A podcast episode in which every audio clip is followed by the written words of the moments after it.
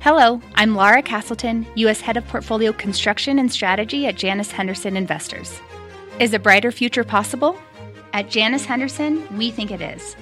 For 90 years, we've worked to help clients achieve superior financial outcomes and fulfill our purpose of investing in a brighter future together.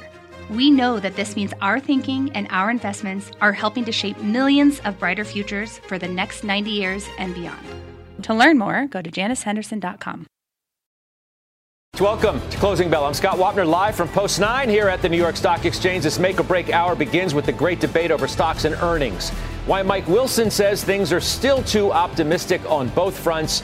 while Ed Yardeni suggests in a new note the near opposite that the sky actually isn't falling. And guess what? You're going to hear from Mr. Yardeni in just a little bit. In the meantime, your scorecard with 60 minutes to go now in regulation. The Dow looking to extend its four week winning streak seeing modest losses for most of the day today. There it is, virtually flat. Right now, industrials and financials among the better sectors in a bit of a sideways tape, as we said. Tech, a touch weaker. NASDAQ, there you go. It's a bit lower as well. Yields are rising across the board. It does bring us to our talk of the tape, the best start to earnings in some 20 years, and whether a huge week ahead can hold the momentum.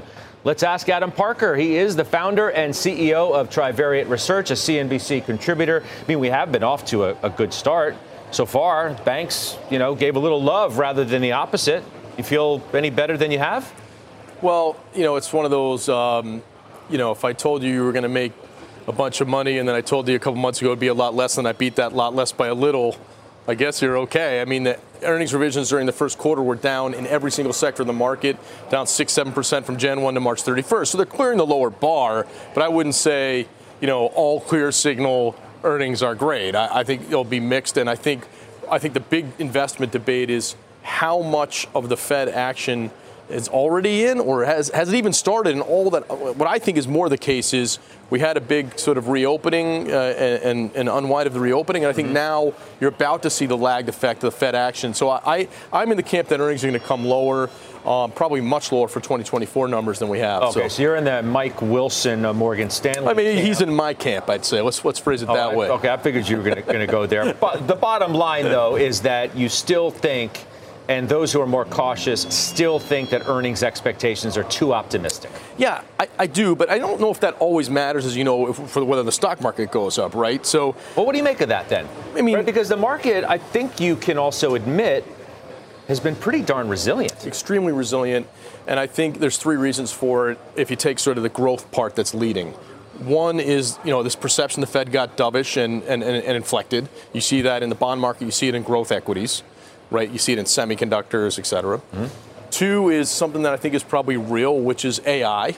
The parts of AI that are real, they're going to drive you know, very rapidly some big changes. And so there's real fundamental reasons why NVIDIA is up. It's not all the Fed. And I think the third is sort of the relative defense people perceive about the big, um, you know, FANG M stocks. You know, that basically, if the overall estimates are way too high, maybe there's some defensive in there. So some logic why they're, that part's led and outperformed. Um, but I don't think it's an all clear signal that this guy, you know, whatever. I think the earnings will decline. Um, and right now the estimates are 219 or so for 2023, $219, 246 for next year. I think that the better number for next year is probably more like 220 or 225. So you still have some real revisions for 2024 numbers. So let me ask you this: Do you think? Because I've had this debate with others about whether a recession is priced into the market. Okay. Marko Kolanovic of JP Morgan, whom we follow, and he publishes a lot in the mid to late afternoon, literally just dropped a note, okay? Right. Um, with some pretty provocative thoughts in here, and I want your reaction uh, to them. Even in an optimistic scenario of soft landing, equity upside is likely less than 5%, and that is the return that is delivered by short term fixed income. That's number one thought. Number two, on the downside, even a mild recession would warrant retesting the previous lows and result in 15 plus percent downside. 15% downside, even if it's a mild recession. You agree with that? I, am kind of halfway in between here and that. I'd say, I mean, the market really has been kind of range bound. You know, 3,500 was the low, plus or minus 4,200 the top. Whenever we get clear, to the top of the range, I get a little bit more worried. I, I, I, I have some sympathy for the fact that maybe you know we just haven't seen some of the lagged effect, the slowdown in earnings yet, and that there could be things, whether it's in uh, commercial real estate, the slowdown there, the loan growth that we know is slowing in the regional banks, private uh, equity, which could roll over and slow private credit where things haven't been marked. There's a lot of places we just don't know yet um, where the collateral damage is. So I, I, have a bias to thinking things could get risk reward worse. And if I walk in today and say, all right, I need what 10% upside in the S&P, so 4,500 plus, I really have to believe I'm going to be willing to pay, I don't know, 19, 20 times next year's earnings. So I have a bias to be, you know, kind of 10% down, 5, 10% up, and therefore I'm not super positive on equity. I mean, is your base case a recession at this point? I think, you know, whether the GDP is negative two quarters or whatever the economists say, I don't really care. I think the base case is earnings are declining corporate earnings for the S&P 500. They were they have and, declined. Yep, right. And I think we're in an earnings recession. Yeah, and I think I think they'll continue to decline. And I think what I worry about is, is a bit of a V shape in the second half of the year and into next year in the numbers that I don't think is plausible. I don't think it's a base case anyway. So.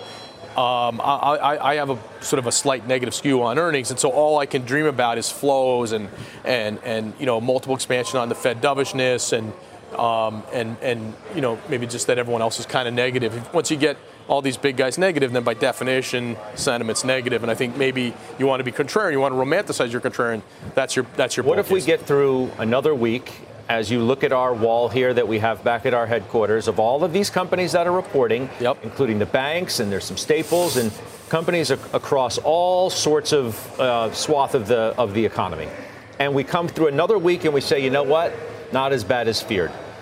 Yeah. When do you sort of try and embrace the soft landing idea? I think you need tech, consumer, and industrials more than you need banks to tell you that. Um, I think there's no question that um, loan growth is going to slow. That you know that when you have what we talked about many times, I think everybody knows this sort of held to maturity part for the banks. Like that's just capital that's not productive on their balance sheet. There's no question their their growth's going to be lower. So I, don't know if they're the barometer for economic health they used to be in other cycles.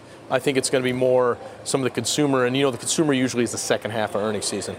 So let's bring in CNBC contributor Stephanie Link of Hightower Advisors, who joins the conversation. So, Steph, you can pick up, you know, on, on what Adam was talking about. I'd, I'd love your opinion of this Kolanovic uh, volume because it's like I don't know, it feels like 50 pages or so. But the bottom line is, mild recession not priced in could result in 15 plus percent downside. And even in an optimistic scenario of soft landing, upside is likely less than 5%. And that comes through short uh, short term fixed income.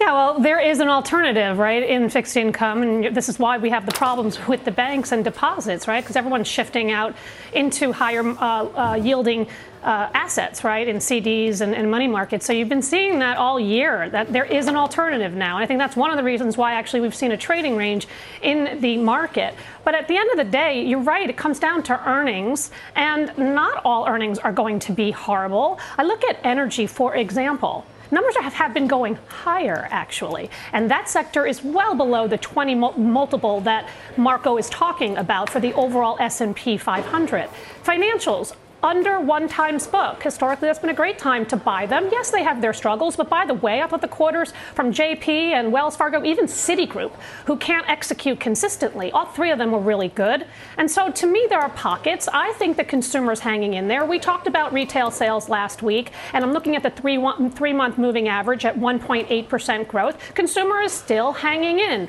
Are they going to hang in if we have a recession? Probably not. But as of now, look at the Atlanta Fed GDP number at 2.2%, that actually is not a recession. We're not there yet. So mm-hmm. I think that there are pockets in the in, in the market, and and as you know, I've gotten more balanced in my portfolio, owning some defensives, but certainly seeing some opportunities in the cyclicals as well. How do you respond? Yeah, I, Steph and I are super aligned on the energy sector. Expectations are really low. 2024 earnings are 20% below 2022. I don't think it's a huge inventory problem, and I think demand growth will exceed supply growth. So I agree there. It's like 5% of the S&P. Yeah, 5% of the S&P. Not, it's 11%. not going to be the determining factor. No, but it was 11% of the earnings. So you know, I think it, it's a little chunkier than people think on the earnings front. I, on the on the banks, we probably differ a, a little bit, just because I think some of them. Uh, I, I, think I agree with you. You're buying below one times tangible. It's a good deal, but the question is, you know, that's is that's really the intellectually honest, tangible, or you know, is the growth going to be lower? So I think it's more mixed there, and I, I just I think there's more. I can dream more in other places. I'm probably most negative on industrials. You know, Uh-oh, now uh, you're picking a uh, fight with our, Steph. Well, our work shows industrial is now the biggest percentage of the growth universe they've ever been. Mm-hmm. And I think about mistakes I've made in my career, the dozens and dozens of mistakes I made. Most of them, or a lot of them, are when I confuse structural for cyclical and you know you have an upward slope, you have a cycle over it. I just think maybe some of these things are over earning. We haven't seen the slowdown. Sure, there's exceptions if you've got great exposure to agricultural oil and gas, and you can grow above GDP. But there's a lot of sort of widget makers trading at 19 times with high earnings expectations. So I think it's always you know Steph's a stock picker, so I think it's always in the details which ones you're talking about. But I think in aggregate, I'm looking if I compare to energy, I'm looking at high estimates, high inventory, high valuation. So I like that pair trade. They both benefit if everything's you know reopening, but and both get hurt if it's not. But I kind of think energy is a lot cheaper. Steph, I mean, you, you are one of those who, who try and tell a more positive story around the industrials, albeit on a, a bit of a selective nature, but nonetheless, n- far from a sky is falling scenario in that group. Yeah, well, as you know, in the last couple of weeks, uh, I sold Cat and I sold Deere. Uh, and so I only own Boeing, GE, and I own Ingersoll Rand. And I've been adding to Ingersoll Rand over the last couple of weeks because I think it's a great play on onshoring.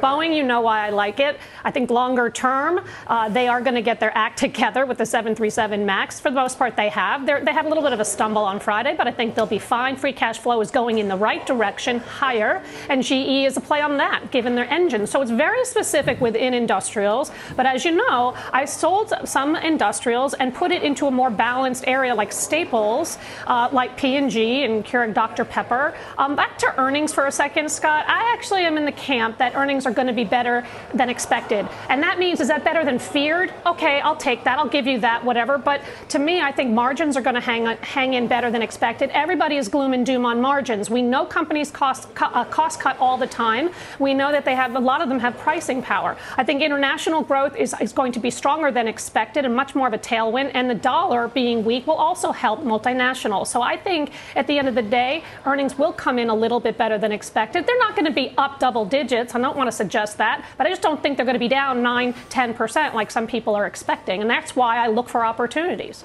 You know, I guess, Adam, part of the, the point is that, you know, earnings are going to be good until they're not. Right. And it's still, as, as, you said, I think at the outset of our conversation, it, it's unclear to what degree of what the Fed has already done is starting to work its way through the system. How long can you push off the inevitable? There's not great like academic history and a large sample size in this, but the conventional wisdom is there's about a year lag before you really start feeling it. They started raising in March of 2022 we're in April of 20, so we're one month into feeling it, and um, you know, you know, I think a lot of the strength was, you know, all of our fiscal policy and the helicopter policy that people really had a lot of money, and so they kind of burning through that now, and we'll see the impact I think over the next six, 12 months. So I, I'm not doom and gloom either, and I, I think Steph's explanation makes a lot of sense to me. Um, you know, where you're finding a few individual names you think can have better 2024 earnings than 2022, even in eroding in an eroding you know backdrop. Part though of the point here too, Steph, is that you have to be extraordinarily selective in, in what you're buying, yeah. even in sectors that you think are going to be better yeah. than others. And that makes it all the more difficult as to why the market, in some respects, is, is sideways. There's a lack of conviction, I feel, in, in the way that the market's trading through the price action um, of placing your bets too much on either side, which is why you go sideways. Yeah. Yeah, I mean, we, we've gone sideways because there's a lot of uncertainty, right? And you're 100% right, Scott, in terms of it being a stock picker's market. That's why Adam and I are in this business because we like to actually pick some stocks and sectors and, and that sort of thing. Um, but I, it's not been easy by any means. Here's the thing I, I, you always ask if tech can't rally, can the market rally? And I have forever said, well, there are other sectors that can kind of take up that slack. I don't think that's the case. I really don't. I've changed my mind on that. I think tech is such a big, mm. and com services, such a big piece of the overall market, 35%. I mean, you saw March, the market did a very nice job on the upside because you had tech rallying, had growth rallying. That's growth, by the way, is 75% of the S&P 500. So if you don't have growth in tech rallying, I think you are going to continue to go sideways. But that doesn't mean you can't make money in what the industries that we just talked about, energy, financials. I think discretionary. I think some staples with pricing power, and I do think some select healthcare as well. So there are places where you want to take a look, and then you got to dig deep into the fundamentals. The precarious part about that whole thing, though, Adam, is that you know there are those who say, well, tech is already too stretched. So there's a lack of breadth in the market. And if you lose tech, to Steph's point, yep. what do you got? What's going to pick up the slack? And you know, what the, Steph said and what others there's are nothing quite that big, right? Yeah, there's but nothing. What we've been working on, we wrote, you know, for the for the geeks in your in your viewer base. Um, we did a big note on free cash flow and free ca- cash flow conversion last week because normally those things start to erode at this point in the cycle. The problem is the starting point is already really low. Almost half of small cap stocks don't even generate positive free cash flow, and a chunk of the growth universe doesn't either. So I think as we get tighter financial conditions, slower loan growth, and an eroding economy, lending conditions, I, I'm a little worried about the free cash flow stuff from the market, which looks very very low, only about 75% conversion versus earnings. So the price to free cash flow is even more expensive than the price to earnings, and I think that could hmm. become a bigger issue. So you got to really focus on that over the next two to three quarters as things slow. Steph, last question and quick to you. Um, do you expect tech to fade from, from where it is? Um, earnings are either going to confirm or uh, throw water all over this move that we've seen. yeah, uh, I think tech can go sideways for, for a bit. Um, I do think there are pockets of tech that are interesting in the uh, out couple of quarters, especially like the semiconductors, because we're getting through the inventory problems. We're not there yet. We're not. We're definitely not there yet, um, but we will be through the inventory problems in the next, say, two, three, four quarters. And of course, we will discount that well ahead of time. I think some of the software names are ahead of themselves, and I don't understand the valuations. It's really challenging um, because they are going to have challenges as well. I get the reason why they've rallied because of free cash flow and all that stuff, but I don't think they're as defensive as people think. I think you've got to be selective overall. And you know I'm underweight tech and I'm underweight com services, and I only own a select few. But to answer your question, I think it goes sideways. I think the expectations, right. risk reward into the prints are not great. Guys, we'll leave it there. Steph, thank you. We'll see you again in the market zone. Adam Parker, thank as you. always. Thanks for being here as well. Let's get to our Twitter question of the day. We want to know which of these companies reporting this week looks like a buy right now. Is it Netflix or Tesla or Steph's IBM. You can head to at CNBC Closing Bell on Twitter. Please vote. We got the results coming up a little bit later on in the hour. We're just getting started here on Closing Bell. Up next, a big search switch up. Shares of Alphabet falling on a new report. Samsung could be looking elsewhere for its search needs. We'll hear from an Alphabet shareholder after this break, making a big call, too. You're watching Closing Bell on CNBC. Canva presents stories to keep you up at night. It was an ordinary workday until. The Singapore presentation is at 3 a.m. The office was shocked. But that's when we sleep. Maya made it less scary with Canva. I'll just record my presentation so Singapore can watch it anytime. Record and present anytime with Canva presentations at canva.com. Designed for work. What does it mean to be rich? Is it having more stories to share or time to give? Is it being able to keep your loved ones close or travel somewhere far away? At Edward Jones, we believe the key to being rich is knowing what counts. Your dedicated financial advisor will take a comprehensive approach to your financial strategy to help support what truly matters to you. EdwardJones.com slash find your rich. Edward Jones, member SIPC.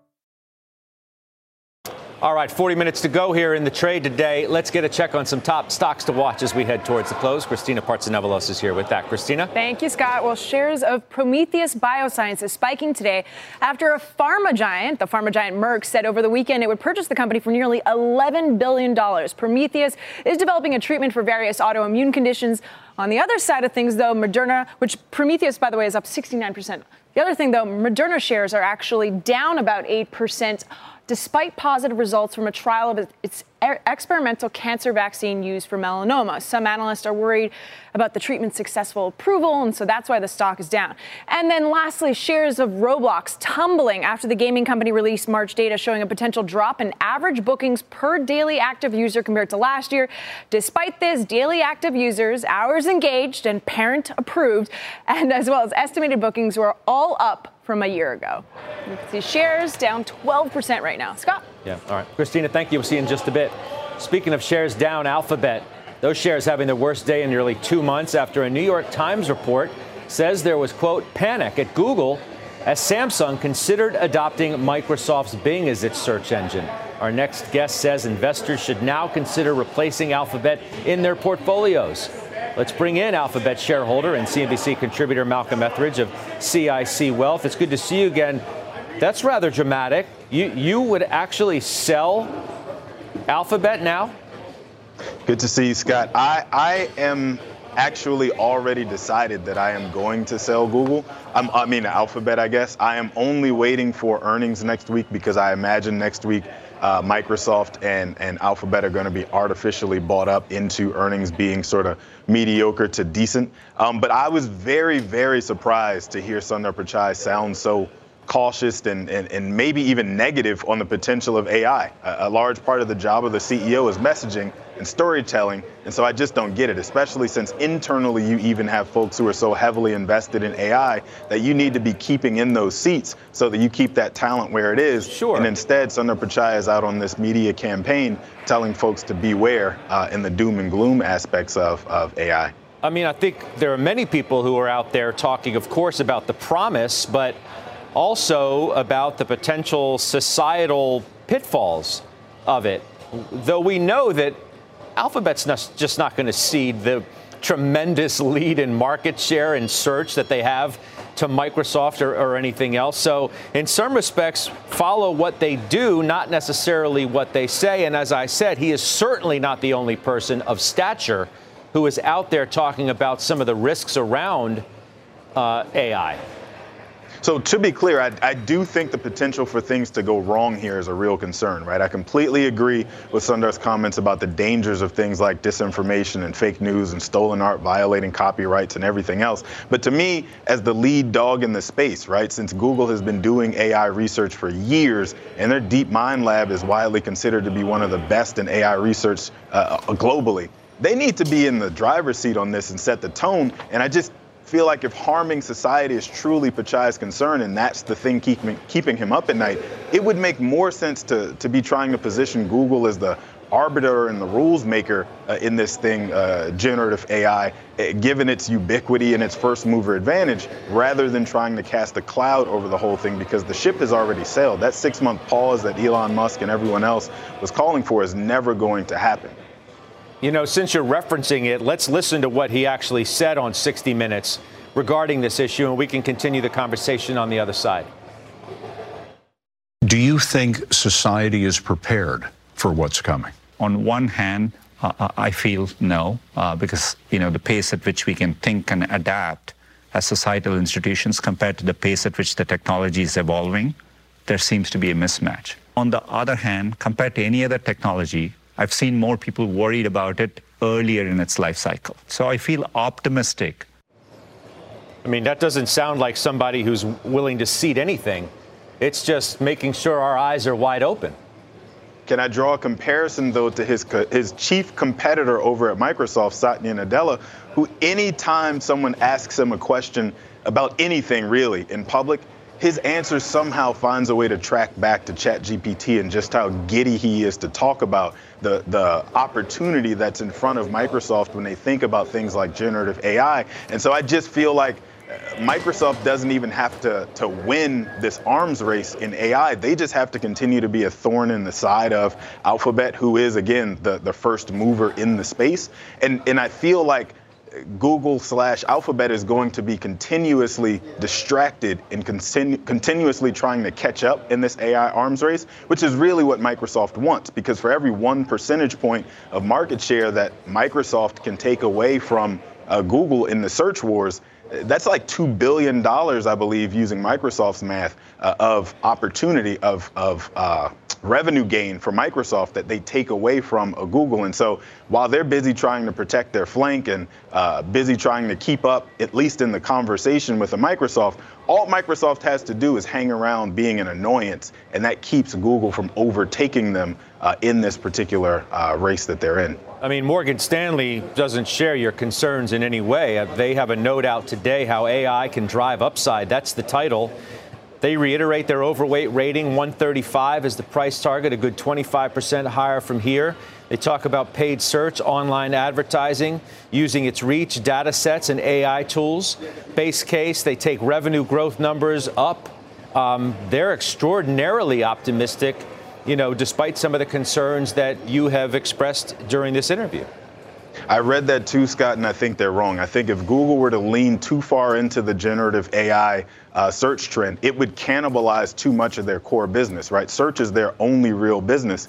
Even the products they've developed are all built around getting you and I uh, to the search bar quicker than on their competitors' devices. And that's worrisome for me because if they were to make a real pivot toward incorporating a chatbot feature with one singular answer to your search query, it would be the equivalent of Facebook going fully mobile back in 2014 when all of us were throwing slings and arrows at Mark Zuckerberg and saying this guy's crazy. And I don't think that Google slash uh, uh, Alphabet has the time to pull that off and, and be able to say, see, we told you so. We told you we had something in the works. Because the way that AI uh, and the technology and the companies that are being created now on top of the chat GPT-4 technology and whatever will come later, uh, the way that that is moving doesn't give uh, Alphabet enough time to be trying to figure out how to play both sides at the same time. All right, to be continued. Malcolm Etheridge, thanks. We'll talk to you soon. Up next, the sky isn't falling. That is the message from our next guest today, Ed Yardeni, calling out two of the biggest names on Wall Street for what he is calling alarmist commentary. He'll make that case after the break. By the way, on a programming note, joining us tomorrow on Closing Bell in a CNBC exclusive, retailing legend Mickey Drexler, the former J. Crew and Gap CEO, talking about his latest role as CEO of Alex Mill, a company started by his son, the current state of retail, the consumer, fashion, of course, much more. Closing Bell. Be right back.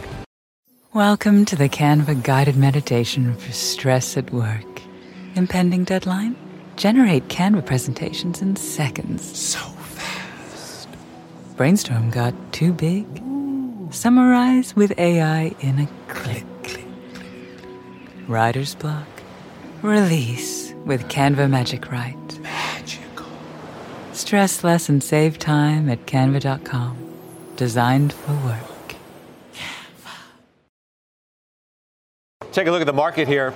Nice little move, trying to get anyway, uh, as we head closer to the end of this trading session on this Monday. Dow's now good for some 63 and a half points. S&P a fifth of a percent, and uh, there's the Nasdaq, which has uh, been negative, which is moving just a touch higher as well. The Russell and small caps are outperforming in a big way today, at better than one percent.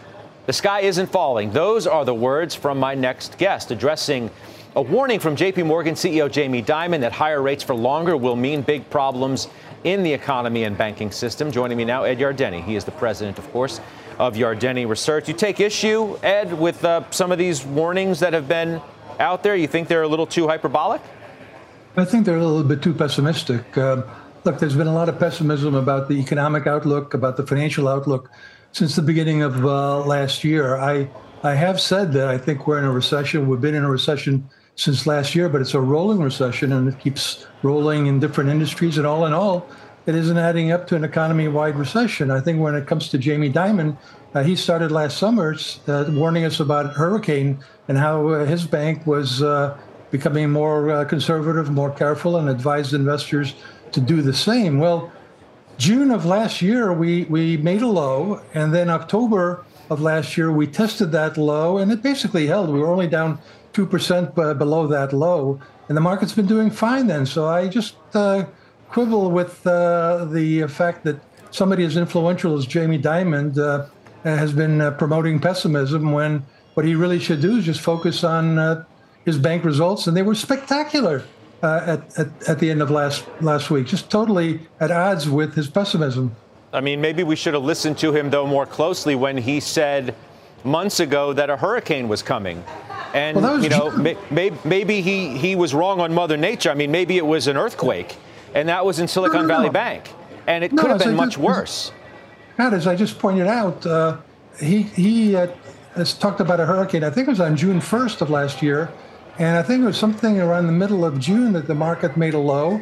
Uh, then it had a rally. Then it took a, a dive uh, on uh, Powell's uh, hawkish stance at Jackson Hole. Uh, but the October low wasn't really much lower than the June low. So I think uh, if anybody listened to uh, Dimon and got out, they've missed uh, a pretty good recovery in, in the market. You think earnings, in, by and large, are going to be better than, than most had expected coming into the season? Well, I, am like everybody else. I was very surprised by the strength of the of the bank earnings, but it turns out that they're able to uh, raise their deposit uh, rates and still uh, come out with uh, increasing uh, net interest margins. So I think that's really quite quite an achievement. And meanwhile, uh, loan loans are an all-time record high. So that's weekly data. So we have yet to really see the, the credit crunch that has been much much feared. and yes, the bottom line is I think instead of maybe earnings being down five to seven percent uh, they might be down more like four, uh, four to five percent uh, this, this uh, in the first quarter. You know, I mentioned at the very top of our program about 30 minutes or so ago this new note that came out from JP Morgan's Marko Kolanovic.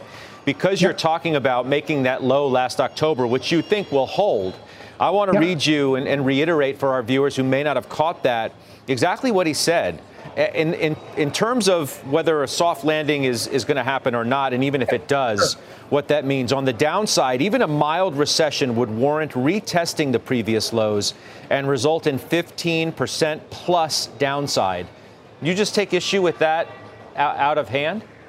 Well, that's his opinion, and I've got my opinion. It's not, it's not something where we're, we're battling each other. Uh, there clearly has been uh, a tug of war between the Bulls and the Bears. I've been among the the Bulls, especially in late October. I thought that October 12th was the low. I thought there was way too much pessimism, as much pessimism in some of these surveys of confidence uh, about the market, uh, about as much pessimism as we saw back in March of 2009. And surely, surely things aren't anywhere near as bad as that.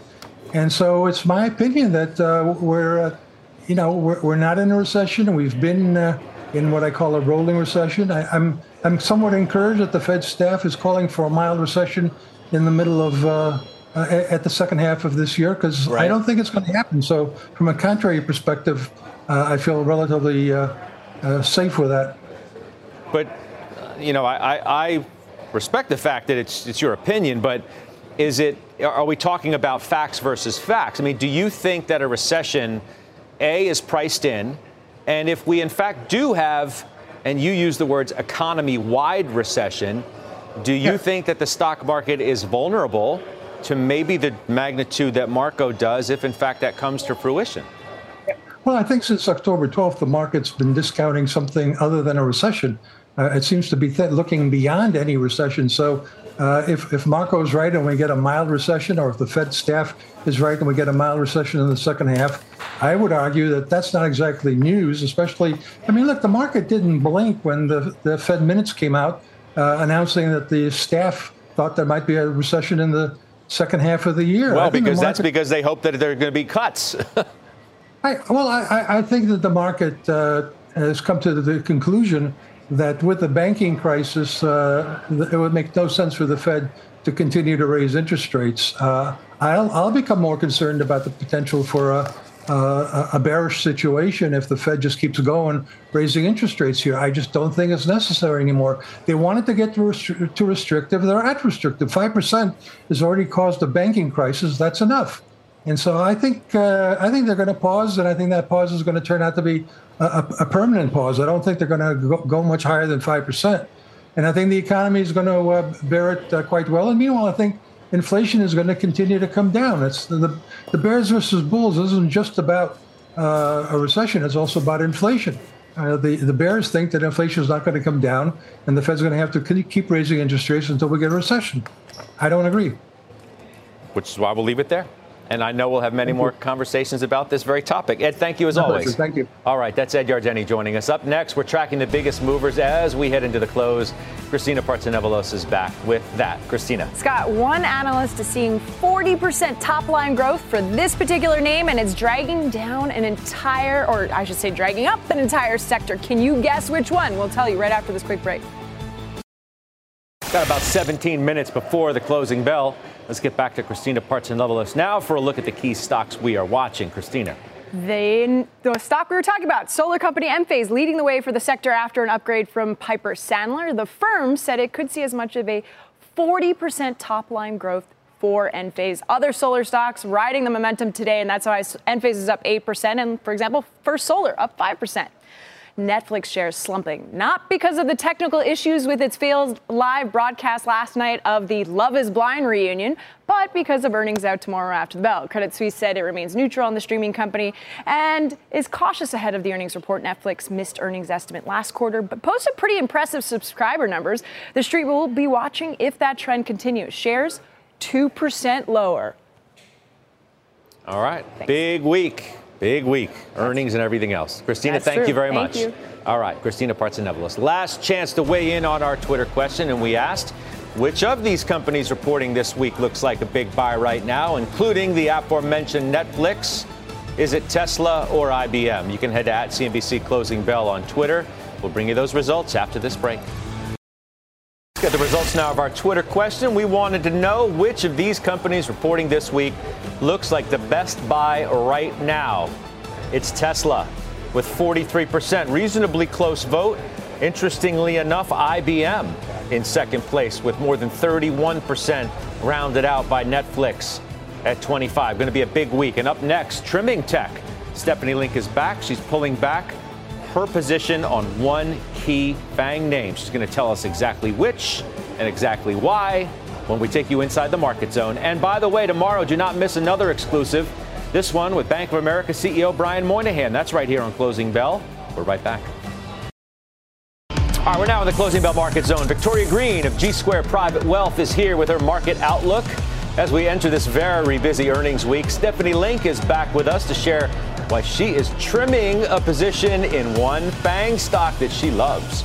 Plus, Bob Pisani breaking down the crucial moments of the trading day into the close. Victoria Greene, it's going to be a big week. It really is on tomorrow. More banks, and we have all sorts of different companies Netflix and Tesla, and on and on and on. Are we going to live up to the momentum that we've set thus far?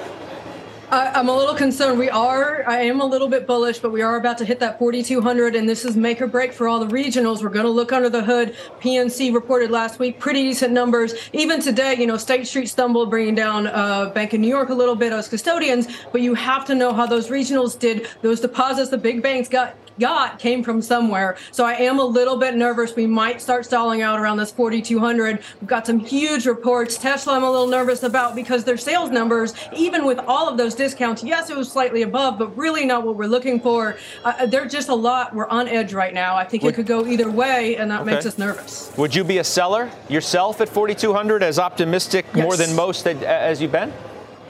Yes, I mean it's worked well, but I think we we are at the point we might be peaking out a little bit. I feel like if we could get a definitive break above 4,200, that's great for the bulls. I just don't think we're maybe going to see that. This is where we stalled out in the past. And yes, earnings have come in more positive. 90% beats. I know it's only 10% of the S&P that reported last week, but I'll take that. That 90% beats. The bad news, the worst of it, hasn't hit. But I'm still a little bit nervous that the second half of the year is going to be ugly. So I am switching a little bit more into the sell the rips mode until we get a little bit more clarity about what's coming down the pipeline on rates because that's such a wild card. Are they going to cut rates this year? I don't think so, but the market's pricing it in. What do you make of that call by Marko Kolanovic a little bit uh, ago? Even a mild recession means we could go down more than 15% right back to those lows.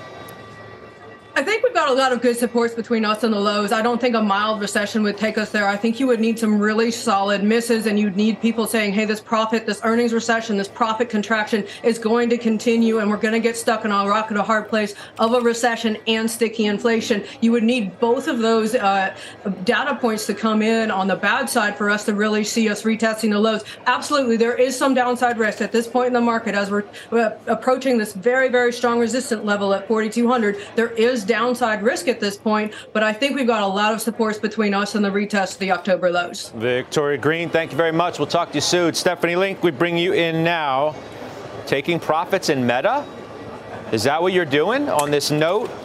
At least maybe in part from yeah. New Street today that says the re rating is likely over? Well, no. I mean, I, I, was taking profits last week, actually. Um, and it really is just taking profits. The stock ran so much, Scott, that it became an 800 basis point overweight position relative to my benchmark. That is just not smart risk management. So I sold some. It's still a very big position. But I feel like 144 move off the November low justifies taking some money and uh, putting it elsewhere. But, uh, you know, say, so it's up 150%, right, since the November low.